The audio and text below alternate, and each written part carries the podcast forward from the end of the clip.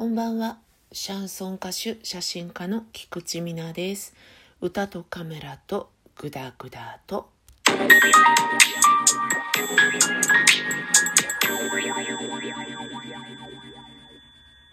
今日も写真の話をさせていただこうと思いますと私はですね撮影のモチーフに選ぶのはいわゆる美しいとされている場所そういう場所とはまたちょっと違っておりまして味のある場所って言ったらいいんですかね。山手よりは下町みたいなそういうふうに捉えていただければいいんですけれども遊郭があった土地とか童話地区があった土地とか路地とかね好きなんですよね。そういうところを撮影に歩いているんですけれども昔はね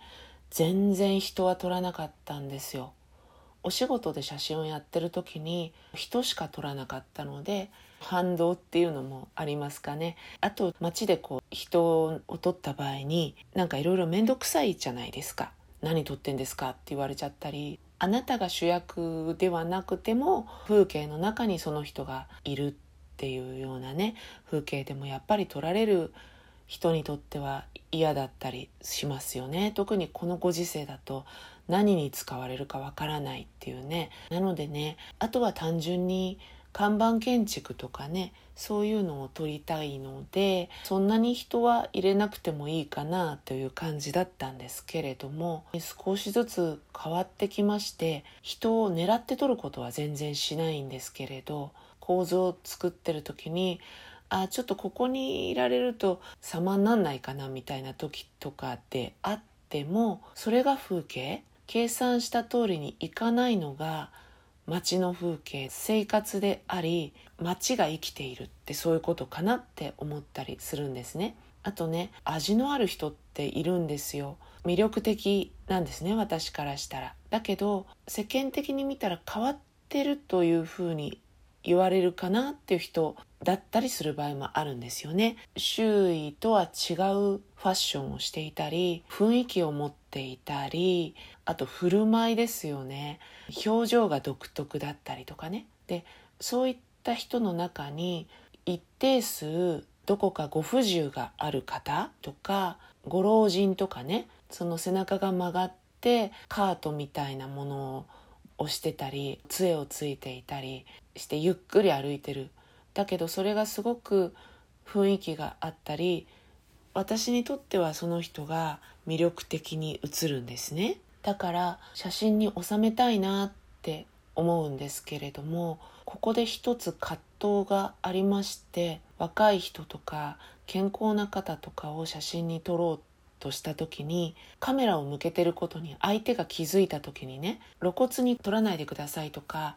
言ってくる人ってほんと少なくてスッと避けたりする人が多いんですよ。それはまあもっともだなと思うので私も嫌がる人を取りたいとは全然思ってないのでねお互いに何だろう空気感っていうの相手が避ける。私もカメラを向けないっていうそういう感じにするんですけれどもご老人とかはカメラを向けていること自体に気づかなかったりとか気づいて嫌だなって思っても動作が遅いからさっと逃げられないっていう部分がありますよね。この人嫌がってるなって気づけばもちろんいいんですけど撮影してしまったりとかねすると撮っていいんだろうかっていうねその人が動作が遅いってことを私は分かっていて嫌だと思ってるのかなどうかなみたいな気持ちもあるのに相手がその具体的なアクションみたいのを起こさないからと言って逃げられない人を撮っていいんだろうかとかね。そういうのはすごく葛